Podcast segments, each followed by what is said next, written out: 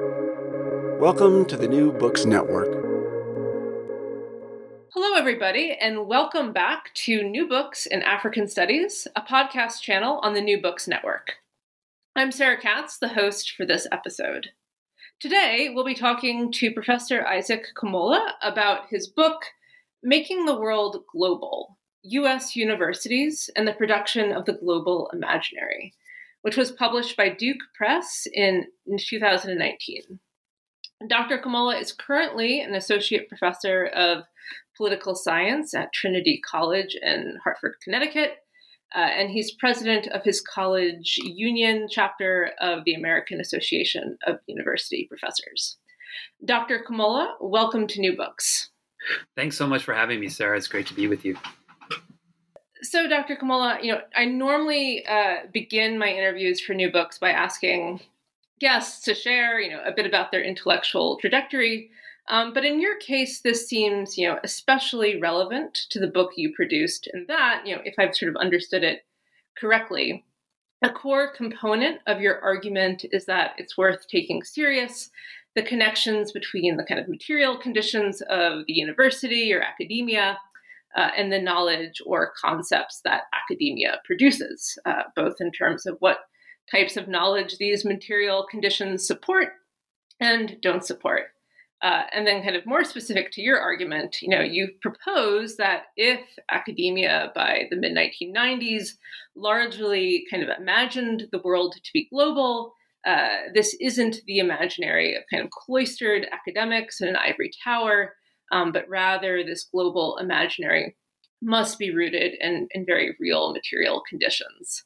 Um, so we're going to get into all of that um, in the interview, but to kind of start, uh, I wonder if you could sort of share how you came to be interested in kind of making uh, the university and other elite institutions of knowledge production your focus of study, and kind of what experiences in the material world uh, came to shape your own understanding of sort of how universities work, so to speak. Great. That was a wonderful summary of the main argument. I wish I'd been as clear in the book itself. Thank you. Um, so, as a graduate student, when I was working on my dissertation, I was originally planning on doing work on violence in Africa and especially lo- looking at the genocide in Rwanda. Um, but I, I, became disenchanted with the way in which uh, scholars in international relations were talking about vi- violence and, and treating it as something that could be counted and something that could be understood. Um, and the ways that they were talking about it was, I found, um, uh, off-putting, and and I, I didn't know where I was going to go. And at the same time, I got involved in um, university politics. Uh, my second year as a grad student, I uh, a friend of mine, Susan Kang, brought me to my first union ra- rally of uh, clerical workers who were getting ready to go on strike. And when they went on strike, I was uh, with a group of students and grad students and professors that were supporting the strike, um, and became more and more involved in union politics on campus. The following year, we tried to organize a graduate student union. The following year after that, there was another AFSCME clerical workers strike. And then there was just a bunch of uh, they're going University of Minnesota was neoliberalizing and um, getting rid of a lot of the programs that allowed for access for first generation poor students of, col- of color to campus. And so we protested the um, closing of General College. And while I was becoming more and more involved in university politics, I had to think of a new um, uh, dissertation to- topic and I wanted to study the university and this new interest of mine, but within the discipline of international relations and even political science more generally, there wasn't a lot of space to talk about the university. Um, and at the same time, I was finding that my I would submit papers on the university to conferences, and they would they wouldn't be selected. And at the same time, I began to realize that the University of Minnesota was rebranding. It was to become one of the top three research universities in the world, and that it was pushing globalization, and there was funding if you studied glo- globalization. I thought, aha, I could put these two things together. I can study the universities, and I can study glo- globalization because you know I need a job, I want to finish a dissertation, I want to get funded, I all of these things. And in the process of going through that, it was a slow realization that it was actually the topic of my dissertation was being informed by both the funding that I could get and the possible futures that I could see myself in the university. And I got to think, wow, this is not just me, right? These these kinds of everyday decisions that seem very basic, like what one's going to write on, what books one is going to read, where one's going to pu- um, publish, what conferences, the kind of ways that one is going to engage in their intellectual lives, are driven in so many ways by the material conditions. And then especially working with clerical workers and unionized workers on campus and seeing the university as not this ivory tower, not not this place that was just uh, disembodied academics talking about great ideas, but was rather, you know, very much a place of production of labor where people were working hard and there was an expropriation of labor in order to make that kind of those academic debates and the seminars that I were taking possible. There was a direct connection between the material relations and the ability to produce academic ideas. And that became kind of the core of the dissertation. And that that part of it, the became um, the uh, the last chapter kind of got expanded and, and turned and fleshed out to this book. Great. Um, so now we've sort of situated uh, a little bit. Kind of what were your research methods for the project? I mean, you state, you know, in the intro, you kind of consider this uh, to be a work of theory, although certainly, you know, parts of it definitely read uh, like an intellectual history. Um, but I, I, know you also kind of had a month of field work in South Africa. So I wonder if you might expand a bit kind of on how you went about figuring out the scope and shape of the book. Yeah, so um, it kind of evolved over a long period of time and kind of originally it was there was a chapter on South Africa when it was a dissertation. There was a chapter on South Africa. A lot of that work got turned into articles that were published elsewhere, um, and it was kind of um, the when I sat down to to to write the book, I wanted to think of I'm I'm I'm increasingly compelled by storytelling and the ability to tell good stories in political science, um, and I think that um, I'm deeply influenced by Louis Althusser and and and the kind of the examination of overdetermination and the ways in which societies and and and the world is deeply structured and and and the and the contradictions that are built into that o- overdetermined structuring. So I wanted to tell the story about how um, kind of structure works in a very co- complicated way, um, and kind of um, to engage the kind of what I saw, especially kind of in the years after the 1990s and 2000s, a kind of fetishization of agency, right? And to kind of re examine kind of complex economic structures but not in a way that's like a crass, crude, uh, uh, base su- superstructure determinist mar- uh, Marxist way. So, um, but I found that in writing about Althusser, like pe- people automatically turn turn off, right? They're like, I'm not interested in that guy. That guy killed his wife. Not interested, you know. And so, like, I think that th- that there's a way of which I couldn't get to the material uh, through an engagement with Althusser before. So uh, directly. So my question was, how could I do an Althusserian method that uh, didn't really re- rely on a deep discussion of Althusser, which very few pe- uh, people are interested in. Um, so the question was how how to kind of use an Althusserian method in a way that was also in the form of storytelling. And I had done this before in studying the genocide in Rwanda, where I looked at kind of the con- the genocide as being the the created by the conditions of of the coffee economy and was able to kind of if you look in the footnotes, there's Althusser's there, but in, not in the main text. And it was kind of a telling of the story of overdetermination. So I wanted to do the same thing um, in this book. And what Althusser does that I really like about his work is he situates a particular theorist, right? And that could be Lenin or Rousseau or you know himself in a number of interesting essays, and kind of thinks about the conjuncture, the organization of force and power and capital that array at a particular moment in time to make a certain conditions possible and to make certain subjectivities possible.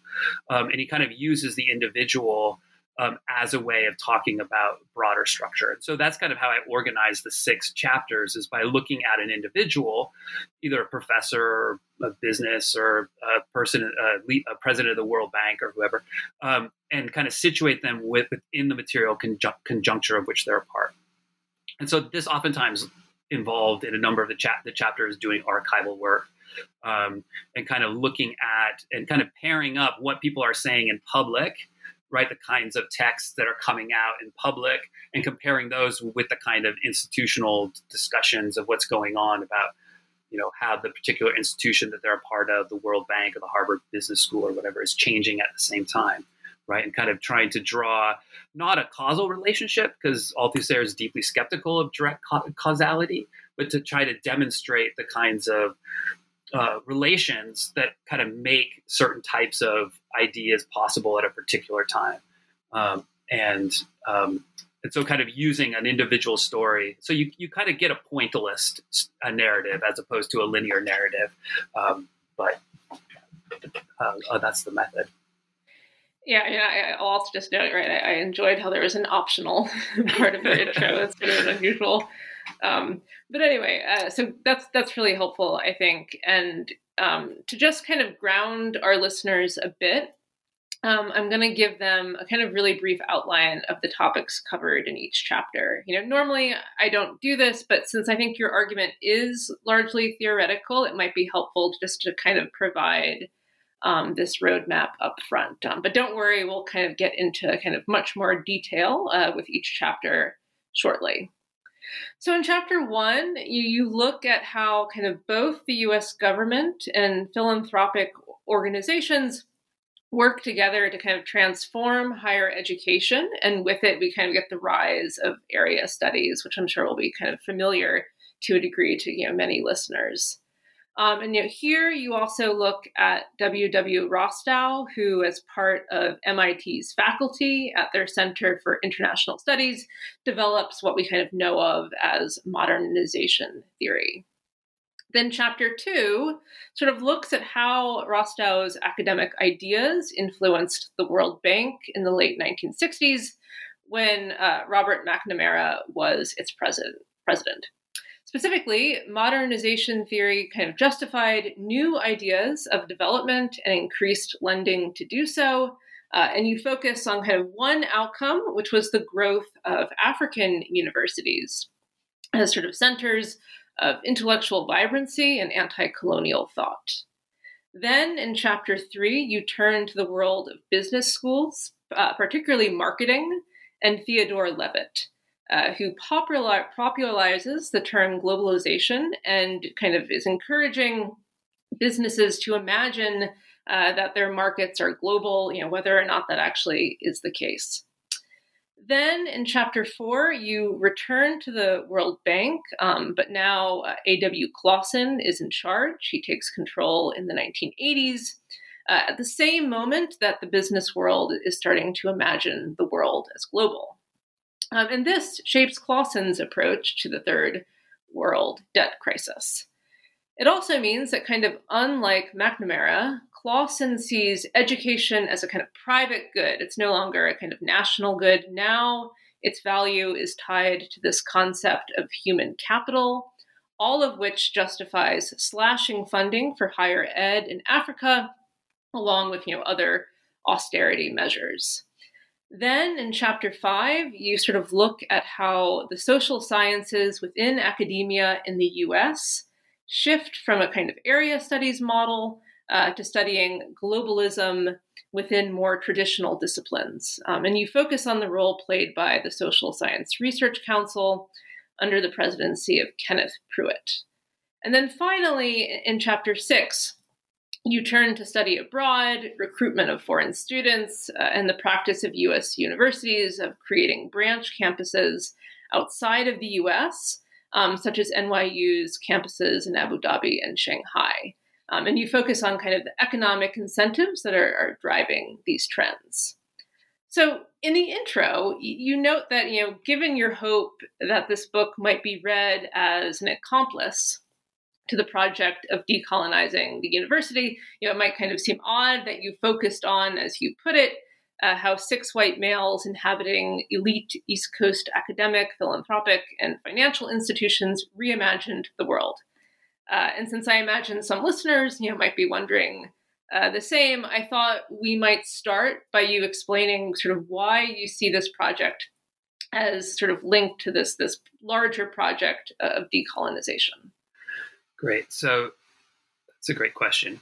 I think that the what, what the what I want to do with the project is to kind of demonstrate or mark the ways in which kind of in the 1960s and the in the period of decolonization there's what you might consider a broad ecosystem of ways of imagining the world right lots of different places around the world had very vibrant intellectual scenes that were very very different from, from the US Academy. So I use the example of the University of Dar es Salaam and Makerere University in Uganda, where you know the the things that are concerning academics and intellectuals and politicians and their engagements with the university and those sites are different than what's going on at the same time at Harvard and MIT and the, the other schools that I look at.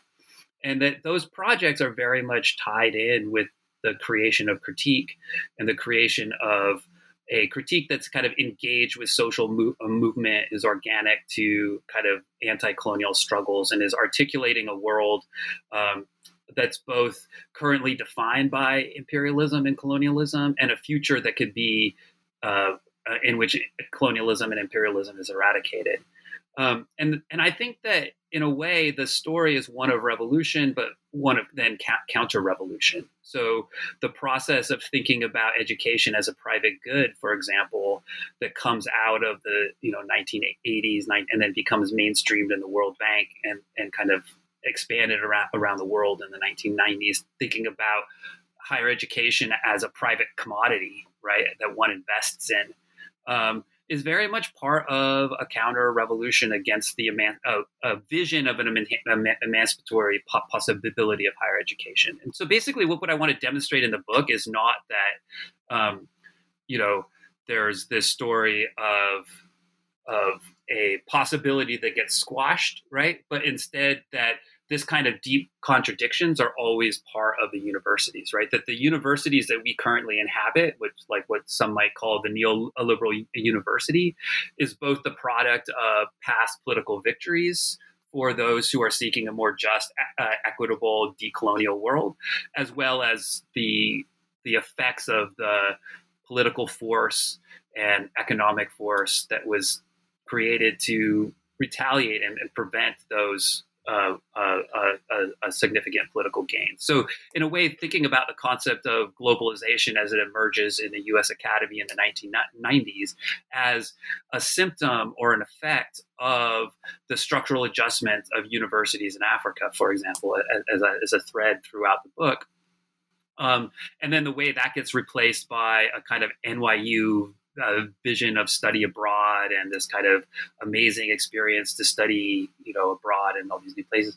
Um, that that that there's there's a kind of way of of of thinking about the world that gets foreclosed upon um, in in that. And so the idea is to not say here's a decolonial vision of the university and how it can be enacted, but instead a way of saying that sites in which a different kind of world is possible have existed, continue to exist, right? But are always, in a way, under siege. And the protection of those spaces, the expansion of those spaces, the preservation of those spaces um, re- uh, requires a real conceptualization of the universities as sites of political and economic struggle. Um, in order to, if we want universities to be sites of, where a decolonial politics can take place, then it's important to understand the, the conjunctural force that's arrayed against that project historically and, and in the present. Great. Um, and then, kind of one last uh, thing before we, we get into it. Uh, you provide a little bit of a defense for why you use, say, the, the terms third world and global north versus global south.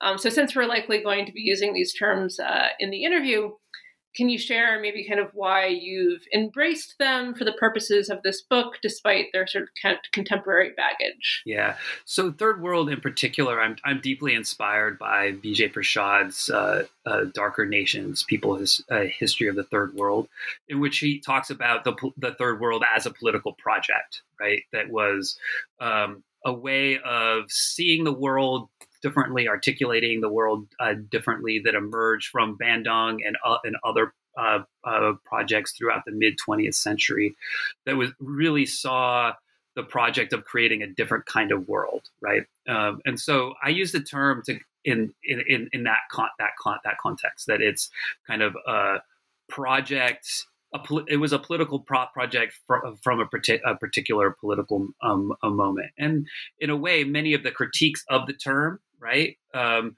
also belie the moments in which those critiques uh, uh, were made, right? So, in in a increasingly third world in, excuse me, an increasingly neoliberal or corporate uh, university um, in the U.S. at a time in which the decolonization uh, of, of, projects has either been uh, violently suppressed or has kind of internally fractured, um, then the the idea of third world can be seen as derogatory, and all of those those uh, those criticisms of that time. But I think that it, it's kind of part of a, conjunct, a conjunctural analysis, right? Is that at a particular time, third world meant a particular thing.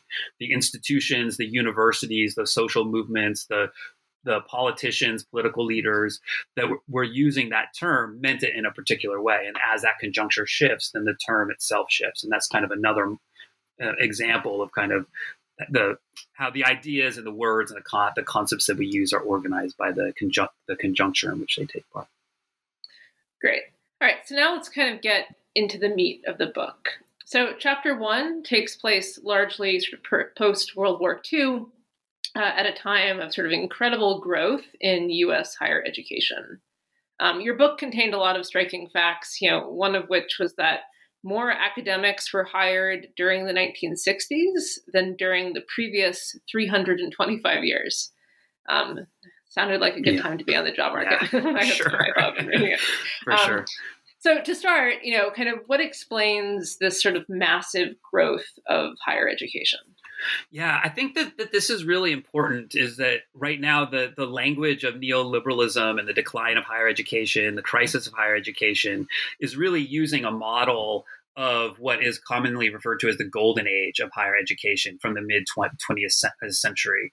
And that idea that that golden age university is kind of under attack and being undermined. But in fact, like that period is quite exceptional, right? That higher education you know, since forever has oftentimes been a, a, an elitist uh, activity that's very few people uh, get, get an education. The economies are not organized around the requirement of an education. Um, very, very few people um, are involved in, in, in the universities. Right, it's very ra- a rarefied elitist space.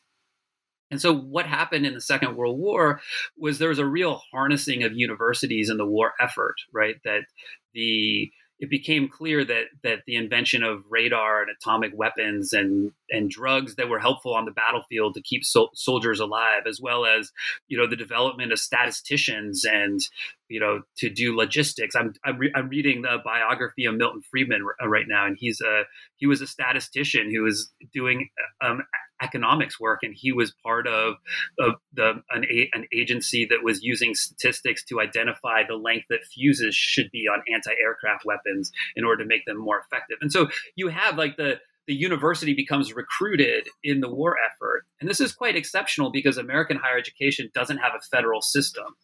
Um, instead, it has this very decentralized private state system or, or, public state systems, and then pri- private massive research universities, small colleges, community uh, colleges.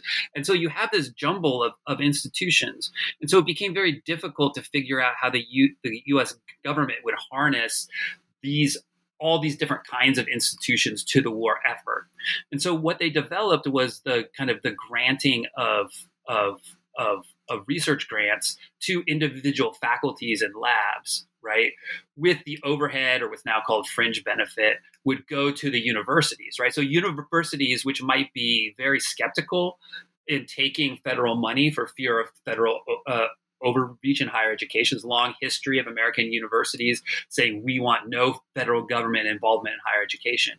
And so these research grants become a way for the universities to materially benefit from the funding of higher education. And then it puts monies directly into the, the hands of individuals individual researchers, right? And so this massively increased the capacity of the universities to do all kinds of research. Um, and then, and and the universities really liked this because they were able to expand and grow and build the infrastructures um, uh, that they needed.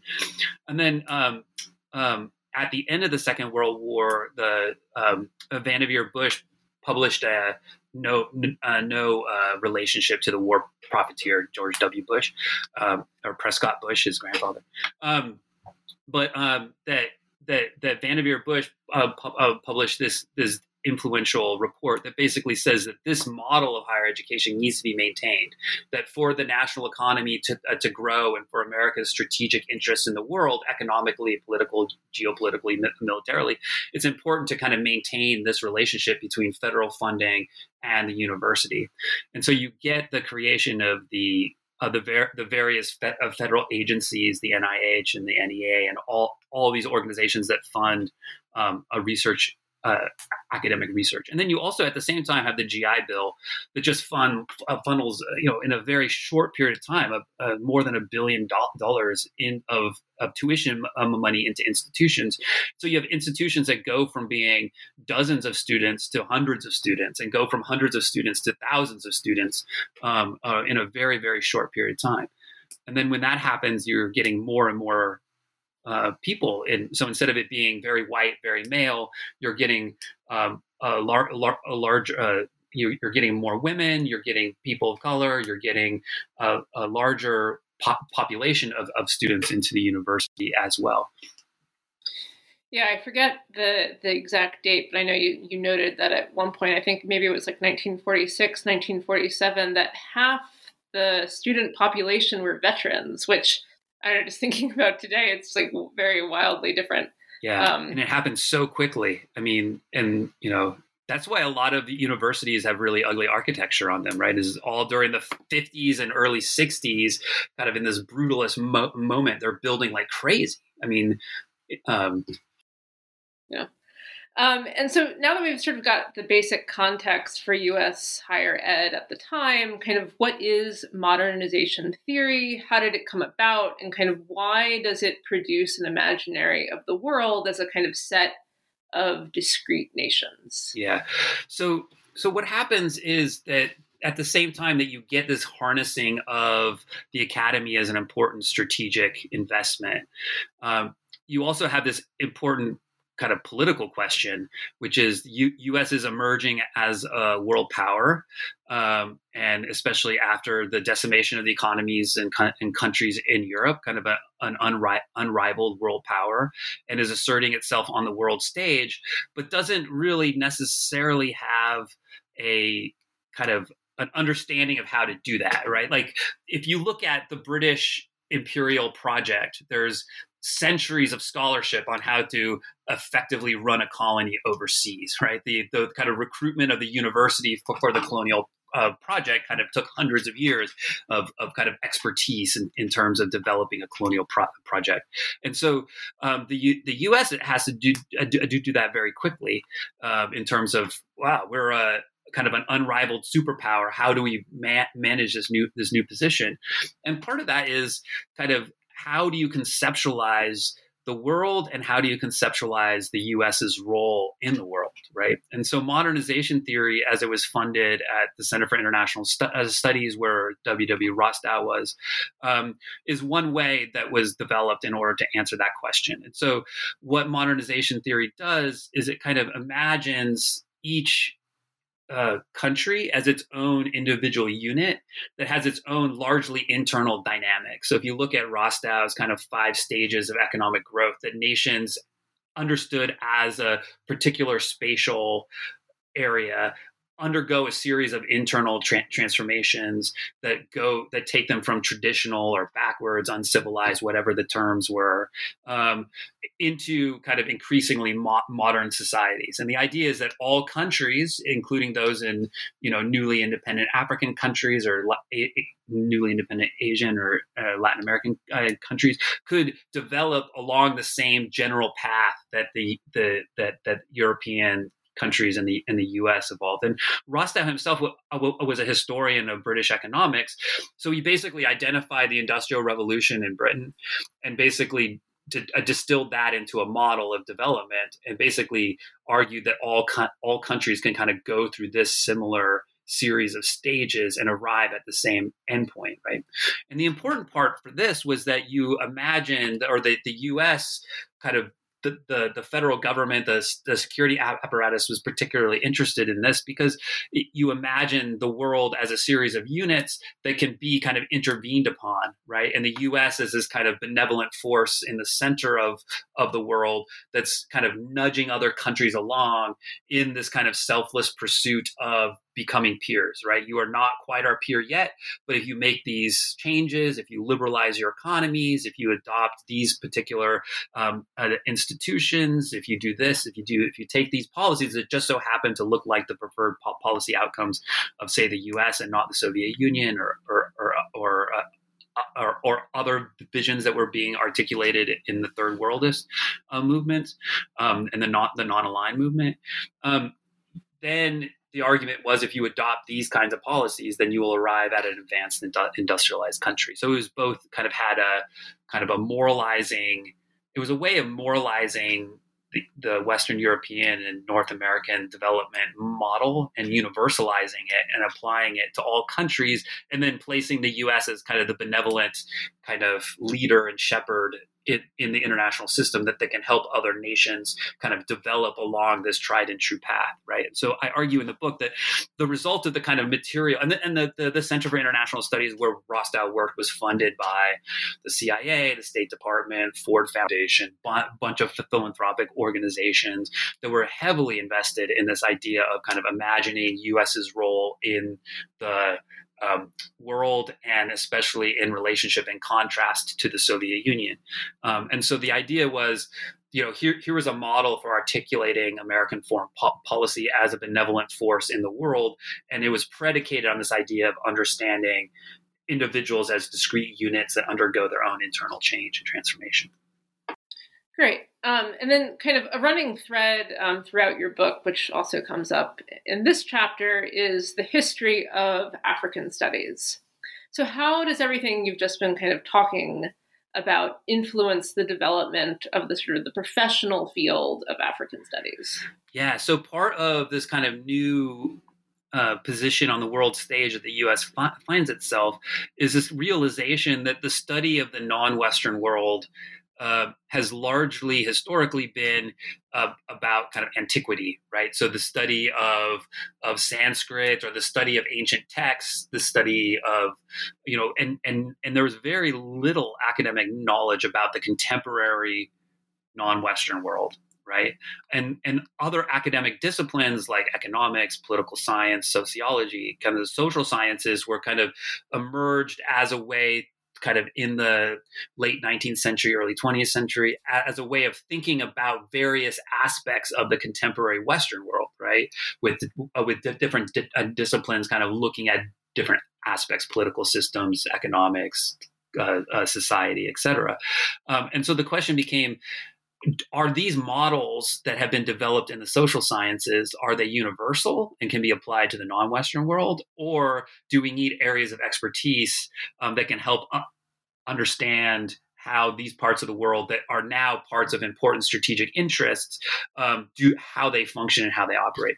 So during the, the Second World War, when the the, the, the universities were kind of um, uh, harnessed they created some early prototypes of, of what would become kind of uh, comparative studies programs where they would bring together um, scholars of literature and foreign language with historians and political scientists who, who specialized in, in, in non-Western, in parts of the non Western world and put to, uh, together very um, um, um, area studies programs, kind of in in their prototypical form, and and those are oftentimes used to train soldiers and and especially officers before they deployed, right? So if you're going to a French a French speaking country or you're going to be deployed to to North French North North Africa, you might go and kind of get, get a crash course at one of these interdisciplinary uh, uh, programs that was on a, a, college or university campus.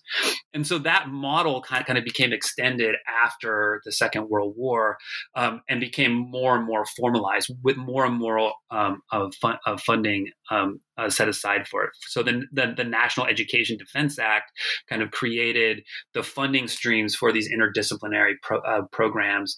Um, um, and, and, and so they began to to proliferate in in, uh, in lots of different uh, uh, institutions, um, and so the idea was to kind of bring together and, and looking through those early documents that come out of the SSRC and other organizations that are talking about area studies.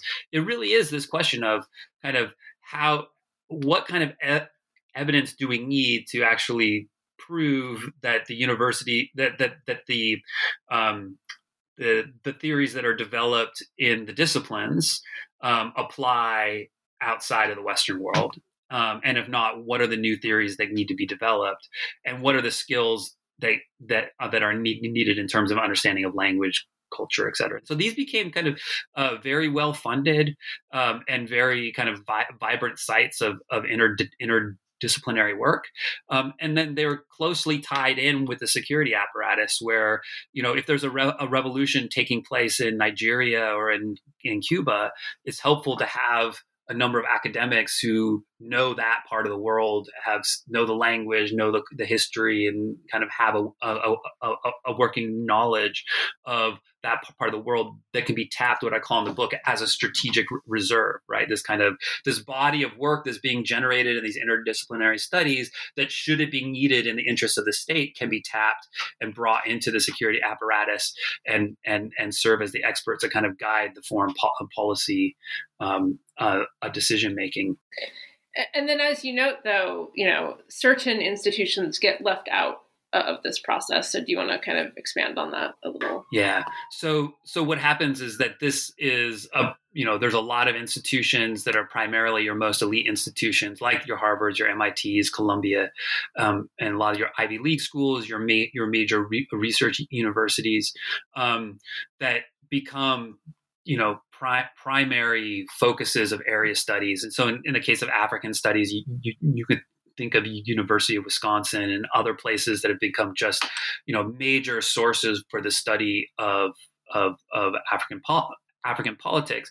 But oftentimes, what happens is, you know, the historically black universities are largely excluded from uh, receiving um, the Title VI programs. You also have um, the um, um you know, and and and and who and who is I, I, de- I demonstrated enough, enough a, a, number of exa- examples about how it's oftentimes you know you know people who have expertise not necessarily in the area that they're researching who may have other kinds of expertise or may be kind of chummy in the old boy network that become the kind of lo- the locuses of the centers right? So it's people who have understandings of say sociology or history who then that that uh, uh, uh, that, become the major figures uh, within these institutions. So it's the creation of expertise uh, about the rest of the world without ne- necessarily representation of scholars from those parts of the world participating um, in that generation of knowledge.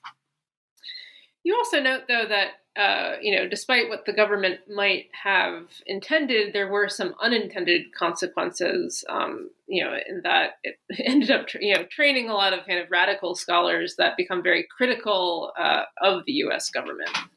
Yeah, that's right. And my my favorite exa- example is Immanuel Wallerstein, right? Who, um, you know, is brought uh, is being trained as an African studies in, in African studies program, and then is is it's the in the context of the civil rights movement and African decolonization and the kind of political struggles, and because the area studies had an emphasis on on um, on field research, a lot of students leave the American Academy where they're being trained in modernization theory and certain types of theoretical approaches to the world that are very you know that see the world through a U.S. centered developmentist mo- modernist imaginary, and they're arriving um, to do field field research in places where the certain assumptions that they're learning in the the academy just don't hold up. Right?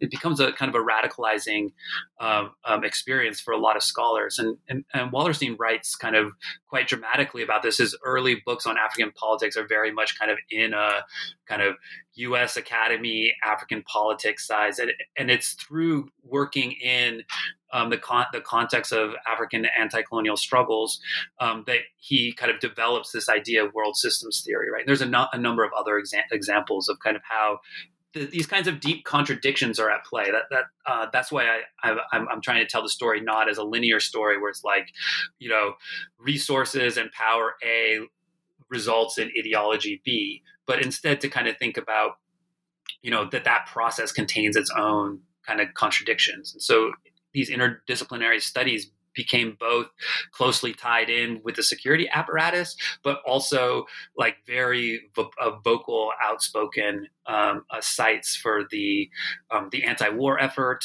Um, you know, the, the, the fight against the Vietnam War. A lot of area studies and, and um, um, Asian Studies associations and other kinds of uh, uh, uh, were, were very important in, in those struggles in very ra- uh, radical and impressive ways. Okay, let's now sort of turn to chapter two, which sort of looks at how modernization theory kind of goes from academia to the World Bank. So, how did McNamara transform the World Bank and sort of what motivated these changes?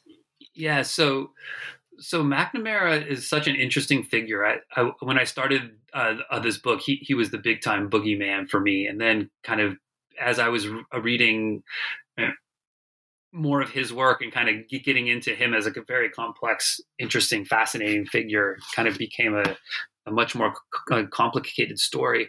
Um, and and so what McNamara saw was, you know, when McNamara arrived at the World Bank, the World Bank was kind of a rudderless organization that had been created to rebuild um, um, Europe a- after the Second World War. But with the Marshall Plan, the, that or- original role of the bank was not needed. So we kind of had no clear agenda, right?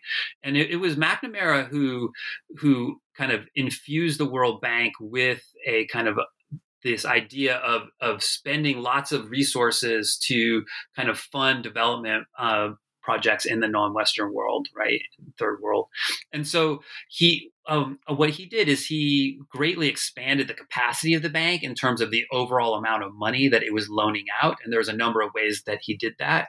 But he also expanded the capacity of the bank in terms of as a knowledge generating institution, right? So he brought in a number of of, of people from around the world and, and in the areas from the, the countries that where they were receiving propo- proposals and they were loaning money.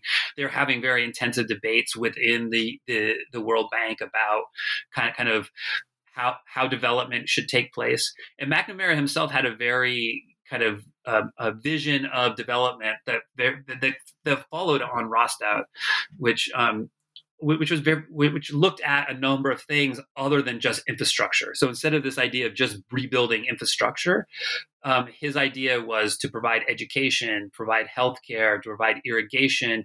Um, he was really focused on the economic development of rural peasants and the kind of development of kind of the the, the knowledge and infrastructures that it would take um, to kind of um, uh, in, increase the the, the well being of. Um, he was deeply influenced by kind of population control and this idea that you need to kind of change the, the the the, growth of the population. But a lot of these like ideas of his were very much about changing the the interior kind of the cultural uh, uh, changes very similar to uh, to modernization theory that you can kind of tinker with the way the society is organized and that's going to propel it in a certain uh, direction right? And one of the things that he was really influential in is supporting education. So the world bank was not interested in education prior to that. It was interested in roads and electrical grids and the kind of big infrastructure uh, projects. And he basically said that you know in order for a country to develop you know in this kind of modernist way you need this large uh, a robust education system. And so the idea was that you you needed to train the kind of the experts the doctors the teachers the engineers and all of those pe- those people that are necessary to kind of drive a, modern economy.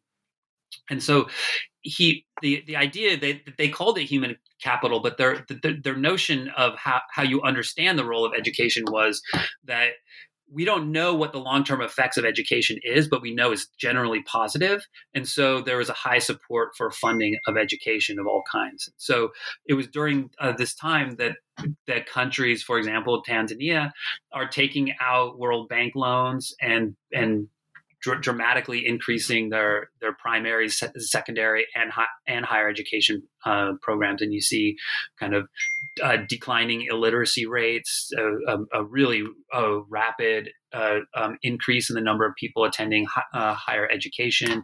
The universities themselves are growing um, quite rapidly, and there's there's and it's it's it's interesting in a collection of, of World Bank. Um, um, speeches that McNamara gives. There's a bunch of testimonials from the leaders of African countries like uh, Senghor and others that are kind of thinking of, I, I think, as, as Senghor calls McNamara, the uh, a, a, poet in action or something like yeah. that, right? And, and this idea that, like, you know, there was a, um, a, a, a kind of a, a respect by a number of leaders in Africa um, kind of about the kind of the the the access to money and resources in order to build uh, um, institutions um, and and kind of expands the state capacity to, to provide goods and certain services to its citizens. Um, so that there's that side of the story, and the other side of the story is that during the same time the the universities and or excuse me the World Bank is being harnessed as part of the Cold War pro- project. So after the Cuban Revolution, in particular, there was a kind of a, a rejiggering of the way that the uh, World Bank gave out money that made it possible to, to loan money, but also give money to countries that were well below what would otherwise um, um, um, uh, justify or um, uh, a World Bank loans. And so the idea w- with that was to kind of, you know, if if poverty and and dis, and economic disaffection were part of what was attracting many countries to the Soviet sphere, that that pumping money in through the World Bank would be a way of, of countering that, right? So the World Bank is again kind of playing these different uh, uh, you know sides but it also it is driven by this the, this modernization what i call the, the modernist development ima- imaginary right that sees these sees individual countries as kind of on a particular path towards mo- modernization and development Great. And then, you know, of course, as you note, kind of once again, there are unintended effects here, you know, such as the fact that sort of the intellectual production happening on African university campuses in the 1970s, you know, did not necessarily align with the, the agenda uh, of yeah. the U.S. government. Yeah, um, exactly. Okay, uh, so in chapter three, you kind of take a, a sharp turn somewhat yeah. uh, to look at the, world of business schools in the yeah. U.S., um, particularly Theodore Levitt. Um, so, who kind of was Levitt? What milieu does he kind of come out of? And then, sort of, particularly kind of what did his article the globalization of markets argue and kind of why was it so influential right so when i was reading kind of the modernization theory uh, literature not excuse, excuse me the, glo- the globalization uh, literature that was uh, written in the 1990s and 2000s you know a lot of it mentions theodore Le- levitt's article as being kind of a cornerstone of kind of globalization and kind of thinking about the world as global. So when I uh, when I see something reoccur like that, I say, why is what is going on that everybody is acknowledging this particular text? How did this text come into being? Who wrote it and why? So that led me down this kind of very bizarre and quirky rabbit hole of Theodore Levitt's uh, kind of intellectual career and output. I had a lot of fun uh, reading all of his articles and um, and and he's a he's I can't I, to this day I, I don't know if he's a charlatan or if he's brilliant or some combination of both, but um, he is uh, Harvard business. He was at Harvard Business School um, in and as a, a, professor of marketing at a time in which marketing was kind of taking off as a field, and this idea that you know the ima- and so he has all of this stuff about the imaginative and the creative and that advertising is poetry in motion and this idea of kind of creating this you know he he, he talks about the desires of the consumers like consumers don't want quarter inch uh, drill drill bits they want quarter inch holes and kind of these aphorisms that he uses to kind of describe the world of marketing and then the ability for marketers to kind of capture the imaginary and to kind of encourage uh, consumption in, um, in particular ways, right? Um, and so he was a huge advocate of of of, mar- of marketing as a field, um, and and was really influential in the in the um, in the turn of, mar- of marketing away from this idea of we have a warehouse full of stuff how do we get people to buy stuff that's in our warehouse and imagining it and, and shifting the uh, uh, uh, the dialogue into what can we how can we find out what consumers want that they currently don't want that they currently don't know that they want, and then create the whole chain of of of, consum- of consumption that allows consumers who currently don't know what they want to buy that stuff, right? So it's a reconceptualization of, of marketing as, as, this kind of like um, creative process um, that was about tapping into desires. Um, so his 19 um, 82, I think, um, um, essay, the, Glo- the Globalization of, mar- of, Markets, makes a similar argument uh, regarding glo- globalization. And, and in there, he kind of takes takes to task the idea of those corporations and firms that still think about markets in terms of national markets, right? So he's very critical of this idea that that a company would create a, a, a dishwasher or a, a washing machine um, for Britain for Britain and would would um, interview British consumers and find out what they want in a in a clothes washer, and then go to France and interview French people about what they want in in, in a in a in a clothes washer and go to Italy and do the same thing and then produce three different commodities for those three markets, right? Understanding a market as a national market. So his, so his argument in that essay was that actually it makes more sense to create one commodity because you could do that more cost effectively by creating one commodity and then convince everybody else that that's the commodity that they want. So instead of seeing a series of, na- of national markets, you would see one global market that was selling the same thing and then convincing the consumer that that thing that you were selling was the thing that they wanted. And it's really interesting in that essay because he kind of va- vacillates back and forth and he uses um, aphorisms in very interesting and creative ways, it's kind of hard to tell exactly um, what he's saying. But I, but I interpret it as saying that, you know, he's a kind of ambivalent about whether we live in a global market, right? What uh, whether a global market actually exists. But he's definitely saying that firms should act as if we live in a global market, and that those firms that act that way will have greater economic success. So basically, it's this interesting thing that ha- that happens then by the 1990s and 2000s when social scientists are writing about globalization. They're actually writing about a world that Theodore Levitt helped bring into being, right? Because the, uh, this article kind of made was widely circulated within the business community. He sat on a number of boards of corporations, of advertising firms, of various places. It was highly influential and was, you know, that, that idea of kind of selling one commodity around the world, you know, that then gets inter- interpreted a decade uh, a, a, a, later saying, "Whoa! If you look at the world, there's Coke and Pepsi everywhere, right?"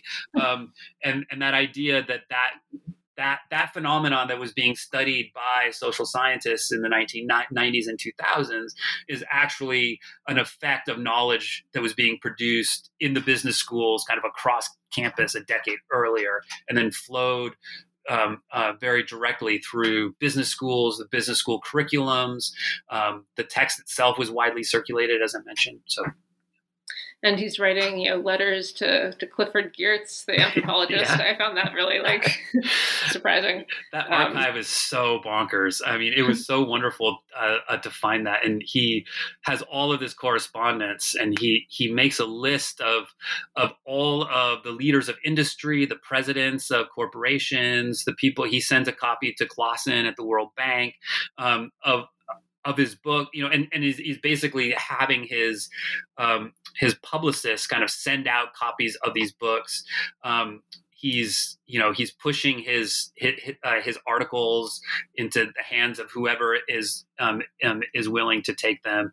Um, and I asked the archivist at at the uh, um, at the uh, Harvard Business School ar- uh, archive. I was like, is, is it usual for scholars from you know the 1980s to be this aggressive in terms of self self uh, uh, uh, self publicizing because it's not like you could put it on a website and people go and find it or whatever. So and there he's like, no, this is really really unique that this kind of very aggressive self marketing like and i think that's part of, of of levitt is that the kind of he understood what he was doing itself as marketing, right? So he was marketing his own ideas about marketing.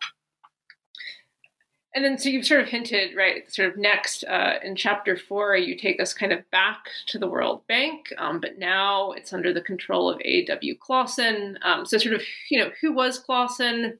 Where did his conviction that the world was a global financial market come from?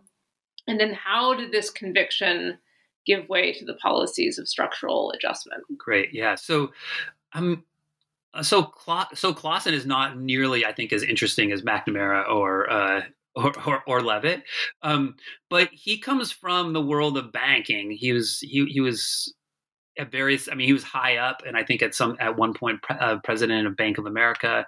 Um, at at a time in which Bank of America was increasingly being in, involved in the third world debt crisis, right? So you had this kind of during the 70s, and you had this high levels of inflation, state, state economic state, stagnation, and this kind of economic crisis in those countries that had taken out loans under McNamara being re- uh, required to pay to pay them back at much higher interest rates now, and this kind of the kind of the the, the third world debt crisis kind of spiraling out.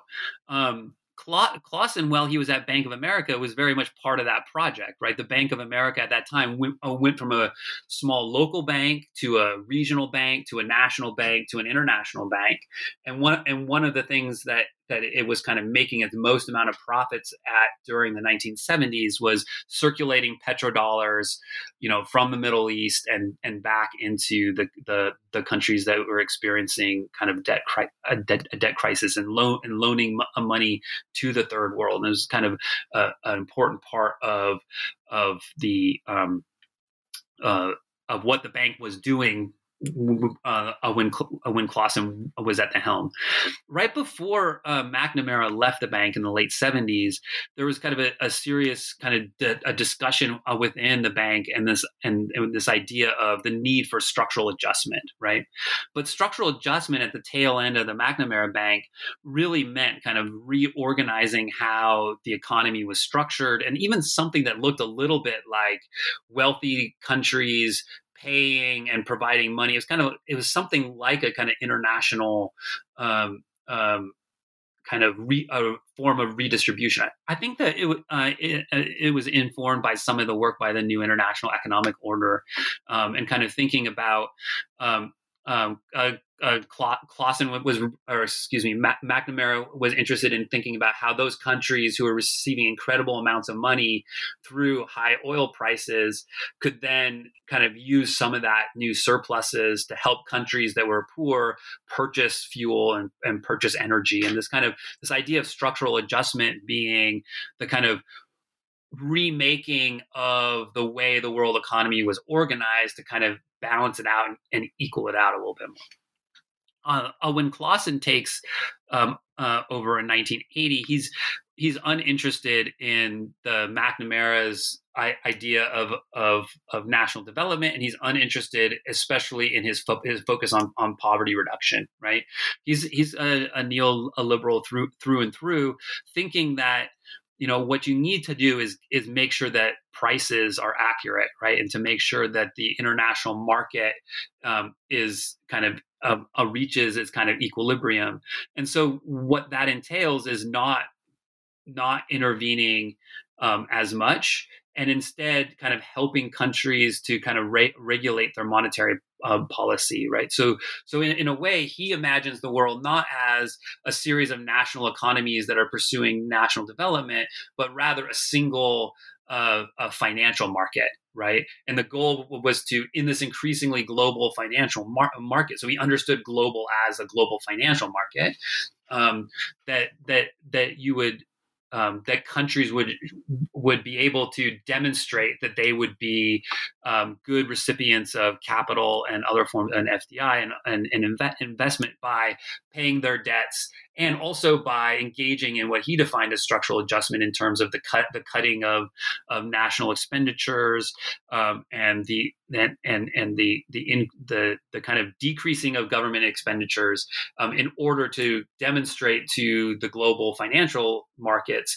that those countries would be able to pay back uh, their debts into the future and then making them attractive to foreign cap- uh, capital.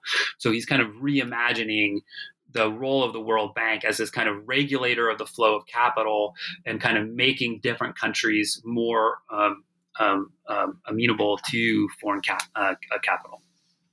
Right. As you put it, too, there's this assumption that he has that, you know, the global market is just kind of a fact that can't be adjusted, whereas so all the onus is then on nations to kind of adjust their own individual economies. So your your overall sort of discussion of structural adjustment kind of takes us back to the topic of African universities, which came again in the 1970s, were flourishing. So then, how does structural um, adjustment impact them? How does it sort of interpret their value? Um, you know, how how does this sort of view of a global market change the kind of conceptual valuation of education? Um, and then, how does this kind of impact the material conditions of higher ed in Africa? Yeah, so basically what happens is um, you get this kind of reconceptualization of well, in, so so so in the Clausen Bank, the focus be, becomes on rate of return, right? So the idea is we're no longer going to fund programs or fund initiatives that we don't know what the economic outcome is, right? So whereas McNamara had this idea that higher education is generally good, it generally leads to national development and therefore will fund education, uh, McNamara or uh, Clausen was concerned, you ha- what? How do you demonstrate what the rate of return on education is, right? So for this, he turned to a bunch of folks, Becker and, uh, and others, who are working at the University of Chicago, very neoliberal mo- model of of education and around uh, uh human capital theory.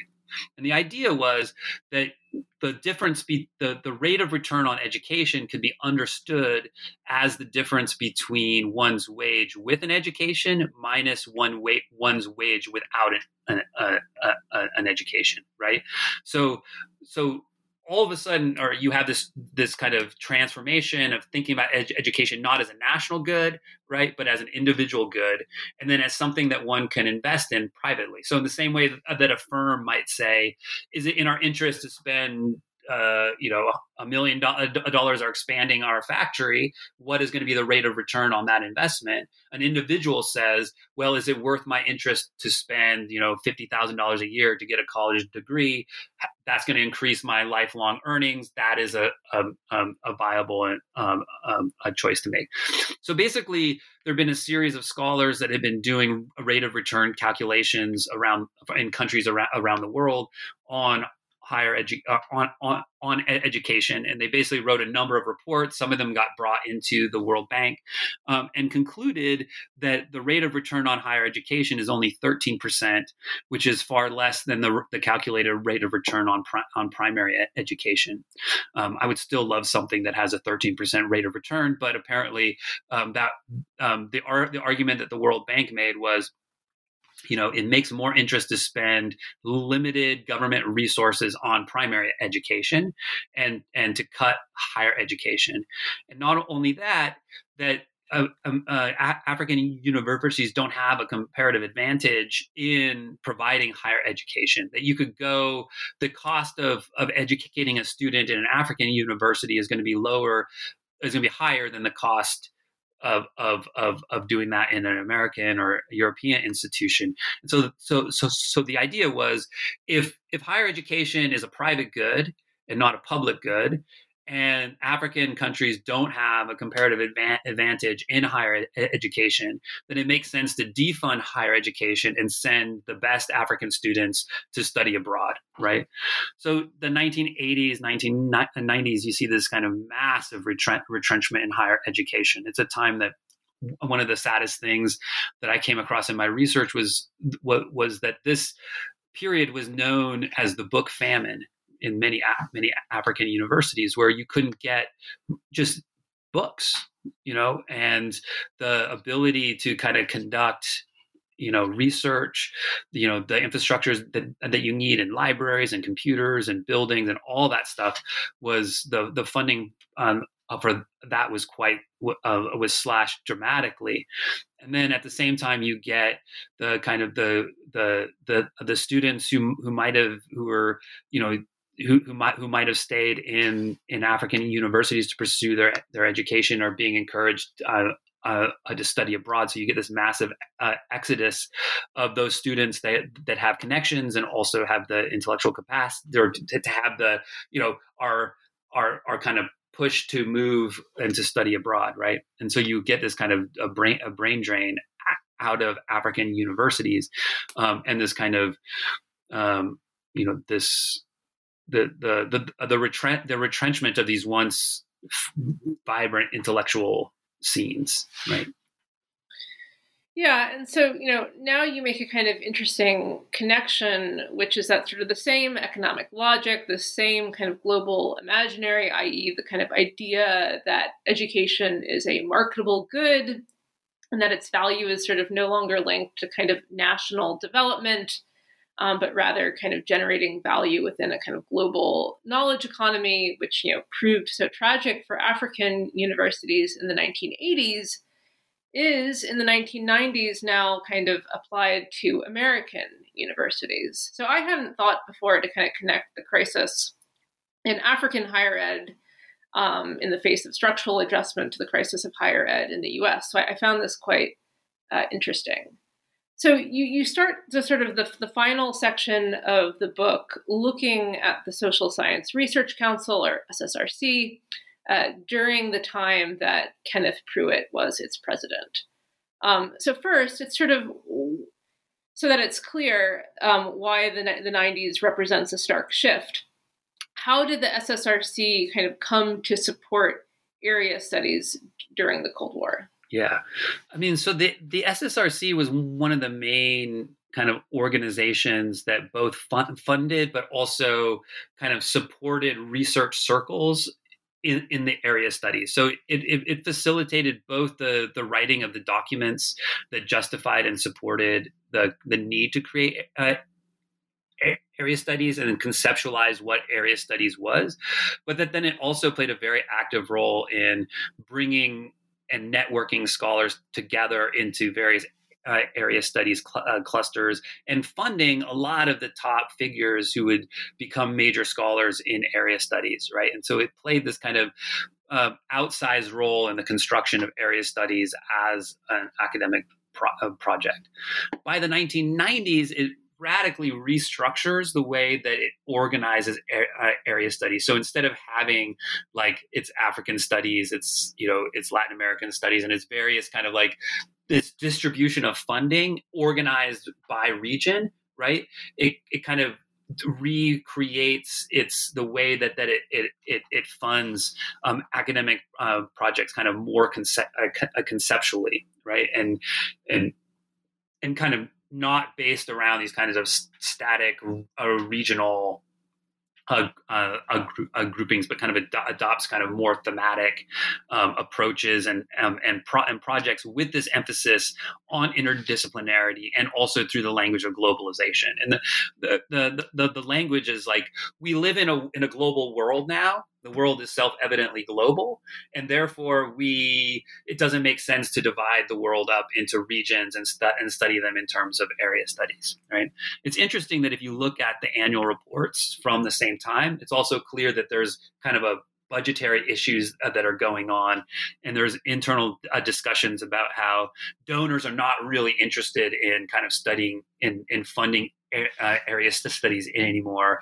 That this language of globalization had kind of trickled into the business world, had become kind of naturalized there, and that donors were increasingly interested in studying stuff that was like global in um, in breadth. And so, um, you know, um, unfortunately, the archives where I could have like really narrowed this down and, and identified the documents um, are closed at the time when I was writing uh, uh, the book. But I think that um, you know there's enough evidence in in the in, in the chapter that demonstrates that this kind of concern about kind of where that funding um, um, uh, what the funders were interested in was shaping these kinds of internal discussions about how to reorganize the distribution of resources to area studies scholars. And so oftentimes, like uh, what you see dur- uh, during this times is scholars who are trained in area studies kind of reconfiguring what the research that they were doing in order to speak to global studies, right? So you see kind of a number of scholars who had been area studies had focused, you know, done a bunch of, of field research, who had done a bunch of, of lang- who are, you know, uh, fluent in, mul- in, multiple languages, who knew the, a particular area that and region that they had, had, had spent their career uh, working on are now kind of reframing uh, their work as talking about the global and globalization more generally. Yeah, I'll say as a sort of brief aside, you know, in your intro, you note that a kind of test of your book is whether readers can identify their own institutions and conjunctures uh, reflected in the book. Uh, and here is where it sort of hit home uh, the most for me, sort of thinking back on all the sort of annual grant writing workshops I sat in on uh, at the African History and Anthropology workshop during grad school, where sort of myself and others were sort of always being encouraged to kind of make our more narrow projects sort of speak to kind of global phenomena. So like that that hit home, um, including you know applying to the SSRC. Uh, okay, so so finally uh, you turn to an aspect of the contemporary world of higher education that will probably be familiar to many listeners, whether they're in academia or not, um, which is sort of the explosion of study abroad recruitment of foreign students, and then the rise of satellite campuses, most notably NYU, which NYU Abu Dhabi and NYU Shanghai. So here again, you've got some striking uh, statistics. One being that sort of while in 2000, 65% of US higher ed institutions offered study abroad, and then just six years later, it jumped to 91%. Uh, and so here there is again a kind of strong connection uh, to your earlier chapter on, on marketing in the global uh, imaginary. So, sort of, how is all of this global education marketed to American students and their parents?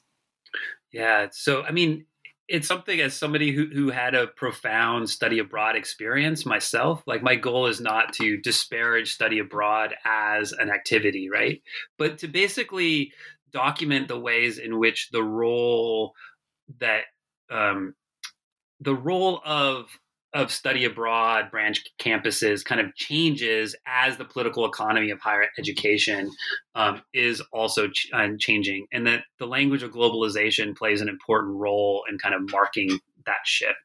So, um, so I'm really interested. Another person who's who's pretty an interesting um, uh, figure is is John Sexton, who's the president of NYU. Um, and I argue in the chapter that he de- he demonstrates what I call an edu theological view of the of of of globalization, right? Is that in a way he he has this view, he has Jesuit back, background, and sees universities as kind of being these places of emancipation where people from all around the world can come together to uh, discuss hard ideas and create a new kind of world through free exchange. And this idea that students and faculty are kind of moving around the world freely and exchanging ideas, and that this is what he calls an ecumenical gift to the world, right? That NYU is providing this kind of ecumenical gift to the world, right?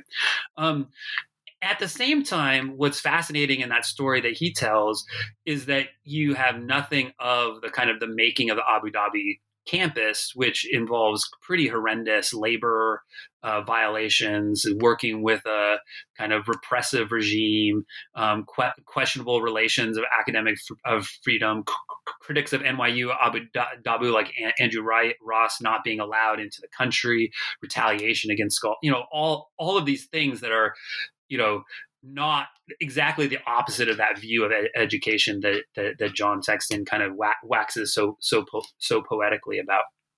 And I think that this uh, uh, this disjuncture between the idea of education as this transcendent gift to the world and the materiality of the what goes into the providing of, of um, education is is really important, right? Because it um, it kind of allows the universities to leave the limits of their particular location. So NYU, for example, Manhattan, high land prices, in constant political disputes with its neighbors as it tries to expand. You know, huge nonprofit that's not paying uh, uh, ta- uh, taxes to the city is deeply uh, criticized uh, for that, et cetera, et cetera. The idea of a branch campus then becomes a way to kind of leave behind those material constraints and go elsewhere um, where um, you know and and, and so that, so so that idea of kind of like education as this transformative project. And i think that's the same kind of bill of goods that gets um, an important part of the DNA of, of, of, of, a lot of study abroad now, which is kind of this idea of individual self betterment and the kind of like the individual experience that a student has abroad and the kind of the marketing of an experience abroad. And the way that that idea of the individualized experience um, becomes then also an important uh, revenue stream for many uh, colleges and universities, uh, either to market themselves as global, right? You could come to this su- this super r- rural school in you know the you know I went to Whitman College in Walla Walla, Washington, and yet you know you can go then go to paris or go to uh, nairobi or go anywhere you want in the world and study and be a global citizen and all and all that kind of stuff right? So that idea of the ability to leave your current place and go elsewhere and be part of this kind of you know free movement of, of, of intellectuals and ideas and peoples and capital um, and the ways that that contrasts with the actual reality of the kind of material constraints that are being placed on universities, but also on students in the form of debt, et cetera. Mm-hmm. Yeah, and I mean, I, have also noticed as I've been, you know, applying to jobs and sort of looking at different institutions, I've, there seems to be a growing number of study abroad, specifically geared to business school students to kind of learn how to, you know, operate in the, the global market. Um, Okay, so you know, I appreciate that. You know, in your conclusion, you note that the kind of the goal of your book is to suggest that to kind of get more equitable imaginaries of the world, we need different academic institutions, or at least new ways of sort of organizing the production of knowledge. And I accept that. You know, as you point out, uh, this task is kind of larger than any one person or book can be expected to accomplish. But I wonder if, you know, since the publication of the book, um, and maybe in terms of feedback you've gotten, you know, if you do have any ideas for for how that might start to happen. Yeah, I think that um, Eli Meyerhoff has this amazing book called Beyond Education, in which he talks about thinking uh, within, outside, and beyond the university. So I think that what happens is that certain types of of intellectuals have kind of seen the university as the horizon of possibility, right? And that idea that the only place that certain types of thinking can take place and certain types of intellectual work can take place is within the university. On the one hand, that's true because a lot of the institutions in which that had otherwise been a part of you know political par- parties, mo- uh, movements, um, publications, uh, the uh, the press, etc. Um, you know, a lot of those are are are are experiencing the same types of assaults and anti anti-intellectual assaults, right-wing assaults um, that the university is also experiencing. So, eh, on the one hand, universities have become a certain type of refuge point, right?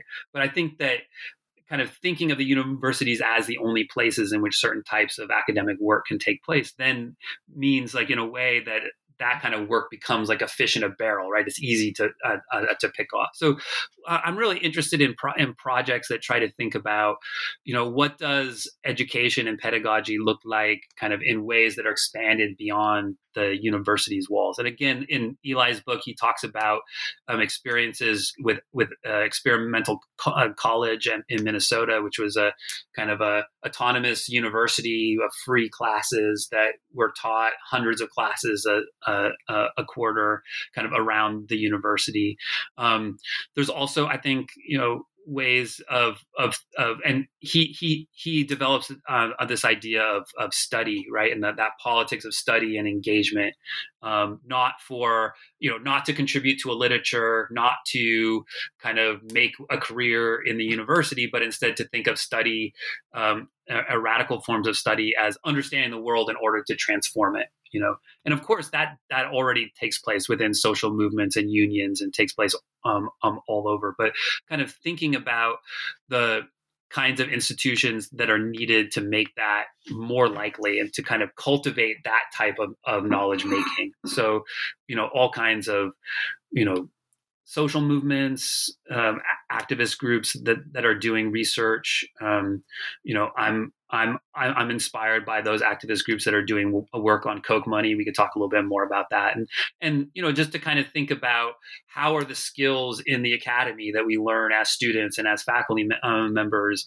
um, are transferable in uh, a, a, a, scene, a political scene that's not just understood as, you know, the politics of my particular campus or the kind of a, um, a limited way, right? I, I, I think the the, uh, the movements to make um, you know, fa- uh, faculty-led uh, universities is important.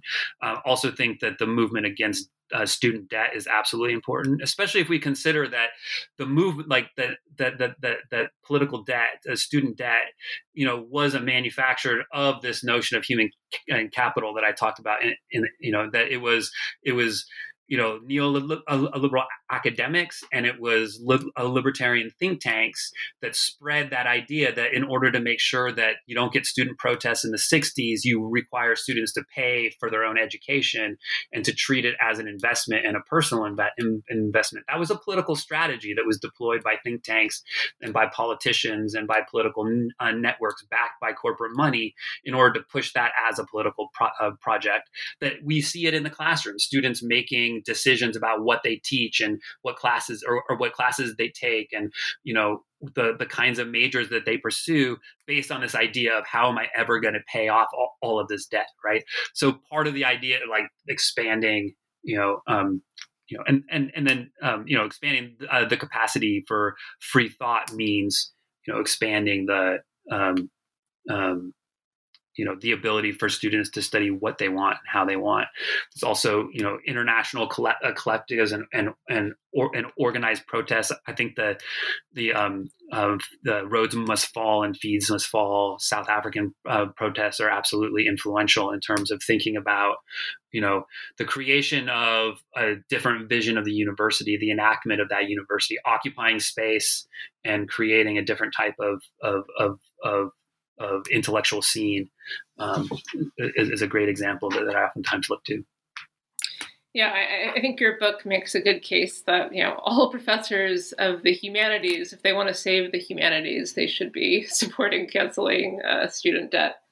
Um, so, you know, since your your work is sort of ultimately one of theory, I hope it's okay to sort of ask one question about a time period not covered in your book, uh, mainly the last couple of years. So, you know, of course, uh, while I was reading this, I often found myself thinking about current conditions that we kind of all find ourselves in. Uh, what with literally a global pandemic, uh, the dramatic shift of education from in person to online, uh, the new bouts of austerity sort of faced by academia. And so while reading the book, I found myself thinking about kind of how some of what you're talking about has become increasingly visible from universities' dependence on tuition and programs like study abroad. You know, I mean, students are becoming aware of this as well, and not just sort of faculty. Uh, to a growing sense, you know, particularly among graduate students and contingent faculty, that there's a need to unionize. I mean, we're seeing kind of more. I mean, right now, what's going on at Columbia uh, and so I wonder how, based on your own research, how you've been kind of digesting the last couple of years and sort of, you know, what new global imaginaries you think might be possible or not possible as sort of the material conditions of the university are continuing to change quite, quite dramatically. Yeah, it's a great question. So, I, I you you could tell I started the dissertation at a time in which the premise of the introduction was true, right? That there was no other way of imagining the world except as global, right? And that that was kind of in my mind when I was writing the dissertation in the you know twenty you know up through 2010 and then in the years since that seemed to be true right and now with the rise of kind of far right nationalists and the emergence of a nationalist right um, and and and the kind of the, the crisis of the kind of suppositions like the crisis of capitalism the, cri- the crisis of the neoliberal economy kind of playing out in all in all all these very real and scary ways i think is is is true and I, I think that what's happening is you know, on the one hand, you know, they're the uh, the universities are increasingly in crisis in a way. Um, again, it's not like the crisis isn't new. The university has always been in crisis for many people, um, um, but the the idea of the kind of that golden age of higher education kind of from the mid 20th century seems further and further and further away. And the kinds of you know just the cost of education the extractive nature of, of it um, is becoming more and more evident and more and more publicly talked about right? Um, and so i think that there's a yeah there there is this growing aware awareness of the limits of education right? And and and, all, and, and also that that kind of like education wage contract is no longer true right? That idea of is spending this tuition money going to mean higher income in the future? Even in a like a, a standard uh, human capital analysis that analysis may no longer be true that the debt that one accrues might not ever pay for the wages from jobs that may not exist or currently don't exist right? So um, i think that the kind of the rethinking of the university you know in terms of uh, kind of a private good and a private investment is either you know it's it's something that if we want universities to be robust institutions that people from all walks of life can participate in a collective uh, intellectual life then um, are, are going to have to you know dramatically change. And and i think you're right that like the kind of con- the amazing contingent faculty organizing, grad student organizing, Columbia University being just a huge, uh, inspiring example of of of of, of really uh, amazing um, organizing and and and, and uh, work. Um, is I think kind of what's going to happen like that that contradiction is kind of being laid bare and we're going to see a kind of I mean, the moment calls for a kind of rearticulation of what the university is, what it can do, what it isn't now, but could but could become. Um, and then also at the same time, we're seeing a much more right right wing attack against that. So the the kind of the man, the manufactured crisis about cultural ra- uh, critical race theory being a perfect example of you know the weaponization of a certain kind of attack against those students and faculty me- uh, members who have called for universities become more just and equitable places right and doing the work intellectual and political work of trying to make institutions to be different than they currently are right are now seeing the same kind, uh, kind of reta- retaliation and political attack. And so you get this kind of heightened sense, right? I wasn't there during the uh, um, the student pro- uh, protests around the Vietnam War, so me so maybe this kind of heightened kind of sense of ten- of, ten- of tension is not new, but is is part of the history of of, of higher education, American uh, higher education. But um, but those those those tensions um, that I teased out in the book have kind of been laid bare, I think, uh, in a way that's that's fairly dramatic. And maybe too, the broader kind of question about the global imaginary is also in, imperiled as these intentions, as these te- these tensions uh, are, are becoming in, um, increasingly laid bare. Right. So if if if studying marketing and is is not about you know is about preserving uh, one, uh, one, of the few boats on a or, or seats on the life raft of failing capitalism, as opposed to participating in you know the the the ecumenical global gift to the world. Then then education becomes something else, and there's you know those contradictions can can really be made made bare, and you know in a way that makes it more possible to organize around them, but all but also really scary in terms of what they unleash. Mm-hmm. Uh, well, on that note, uh, Professor Kamola, we've taken up a lot of your time, uh, but I did have one last topic I wanted to touch on, which is that I noticed that just last month you co published another book, um, which perhaps you'll have to come back to new books to talk about, uh, called Free Speech and Koch Money Manufacturing a Campus Culture War. So, you know, it's a fairly uh, straightforward title, but do you maybe want to give us briefly a sense of what the book uncovers? Sure. So the book looks at the kind of the so-called campus culture war that's happened, especially since 2017, when a bunch of controversial speakers like Milo Yiannopoulos, Ben Shapiro, Charles Murray, and others started making appearances on college campuses, causing pro- protests, and then creating this firestorm about how intolerant uh, universities are to uh, uh, to conservative vo- uh, voices. Basically, what we do in the book is we demonstrate that this kind of crisis, so-called uh, crisis, is manufactured and is manufactured by a deeply networked group of political um, organizations that are largely part of the Koch donor network. And so we first kind of look at it. Um, it's co-written with uh, Ralph Wilson, who's a former co. Uh, he was a co I'm founder of the group UnKoch My Campus and a, a, lead researcher in this in, in the space of looking at uh, Koch funding in, in higher education, and we and we we demonstrate that since the 1970s. Um, higher education has been a primary target for the Koch donor network, understanding that if you want to transform society, if you want to radically transform society in the vision of a neoliberal a, a, radical, not even neoliberal, like a radical libertarian view of the world, um, then you have to start with, with the university in order to legitimize certain ideas. And then there's there's a kind of a, a strategy for social change that puts the university at the top. You make changes to the university, you bring in students and faculty to, to make certain arguments and to train certain activists. Those ideas and students then trickle into the think tank network that's also deeply connected um, with people and scholars and students moving between the academy and the think tanks, and in doing so, legitimizing those think tanks and the ideas that they produce.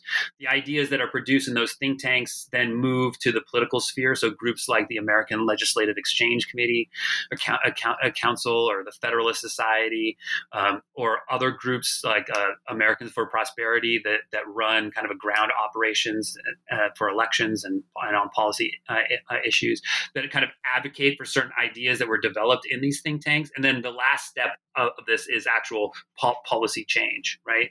Um, and we demonstrate that that the campus free speech mo- uh, movement is organized in a, sim- a, similar way, right? There's a number of student groups on campus that are paid for by the Koch donor ne- uh, network that bring provocateurs to campus. Those provocateurs, their entire careers, like Charles Murray, are made possible because of the Koch donor uh, network. They cause protests, which are then amplified in the right wing media ecosystem, where organizations like Campus Reform and the College Fix specialize in write- writing outrage stories about the persecution persecution of conservatives on campus. Those go into the broader ecosystem uh, where they reverberate through a whole bunch of other media sources themselves paid, paid for by right wing and, and libertarian donors. Um, that then leads to policy change where there's groups like ALEC. I've pushed um, um, a legislation to criminalize the protesting of, of, of speech on campus, with the end goal being the creation of a certain narrative that call, that call, colleges are are um, exclusionary towards conservatives, and therefore we uh, uh, we need both sides of the story to be told. Therefore, legitimizing um, uh, uh, uh libertarian uh, funded, donor funded centers that then create those ideas that these the Koch donor ne- uh, network uses to kind of reproduce um, its view of the world and legitimize it uh, within the university. So, so we wrote this before the latest hysteria about critical race theory, but it's exactly the same a- actors, right? It's exactly the same mechanism. Christopher Rufo at the Manhattan Institute was the one who developed this idea that about critical uh, uh, race theory, ca- calling it the perfect weapon, and then it circulates through this right wing media ecosystem. There's currently, you know, all of the there's these grassroots uh, astroturf gra- grassroots organizations that are sending people to um, um, um, uh, uh, uh, um, education boards and and um, you know and the me- the media is blowing uh, this up as this big thing that we have to and, and there you know you can you look at Heritage Action and you look at these organizations they're all working in lockstep and having the kinds of political outcomes that that they desire for example in Virginia and, and the governor's race there. So kind of th- thinking about this strategy of creating hysteria about um, uh, how liberal snowflakes and crazy college professors are destroying America.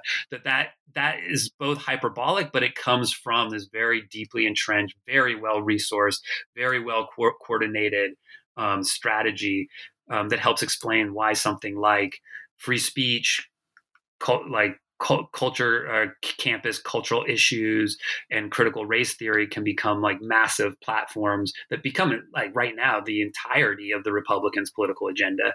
They have nothing else except that kind of hysteria and culture war hand wringing and that this is part of this large political operation that is deeply networked and very well resourced.